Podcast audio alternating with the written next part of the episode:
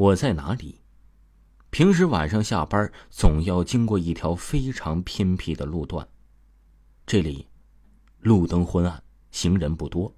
尽管如此，但总还是能看见几个。但今天特别诡异了，路口时还有两个人，后来走着走着，一个人都没有了。起风了，秋高气爽，我深呼一口气，尽情的感受着夜自然的抚摸，真棒。远处路灯下，突然见到了一个弯着腰的人，灯光不亮，根本看不清脸。汗呐！此情此景，我能不多想吗？不过一看手机，时间才二十一点四十七分，还早。就算是有鬼，也不敢这么早出来呀。我撩了一下额前吹乱的头发，迈着潇洒的步伐向人影走去。那个方向是我回家的必经之路。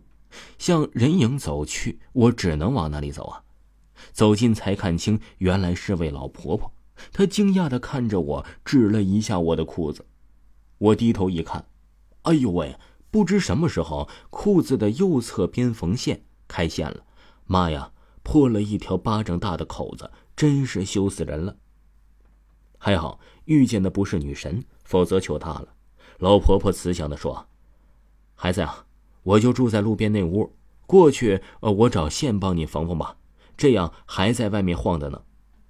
我顺指望去，只见路边百米开外一个小屋亮着电灯，心里顿时一阵暖意，与凉风形成了鲜明的反差。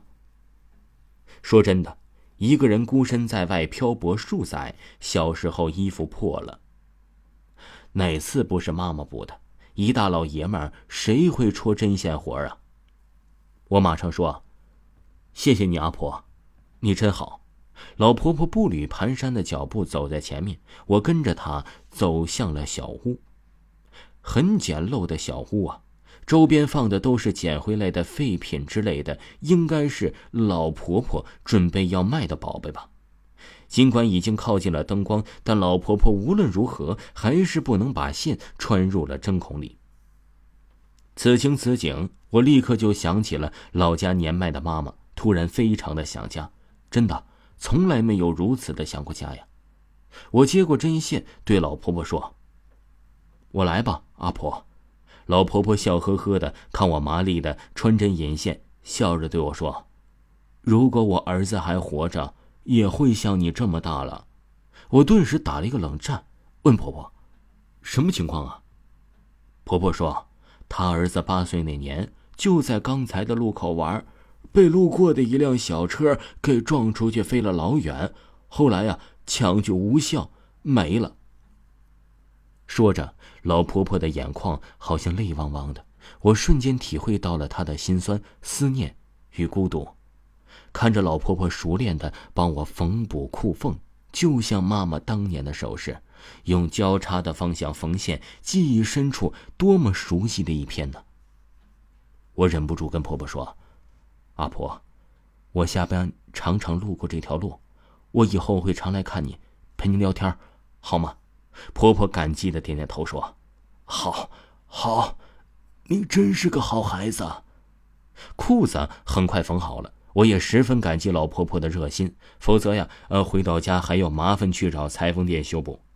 离开小屋之后啊，我继续向前走，大约走了有半个多小时，路上还是没有遇见一个行人，就好像这个世界突然变得沉默了，除了夜间的风，吹的路边树上的沙子沙沙作响，甚至连远处的车声都不见了。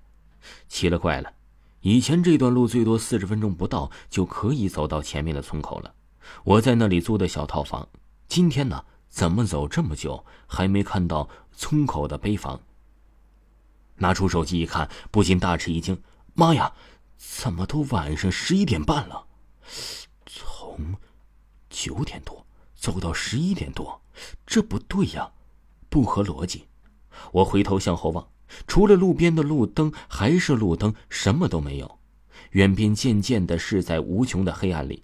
刚刚啊，在老婆婆那里。顶多待的也就只有半个小时不到的时间，怎么会这样呢？按时间算，现在应该只有二十二点多一点，怎么会到了二十三点多呀？这中间的一个多小时，怎么突然就不见了？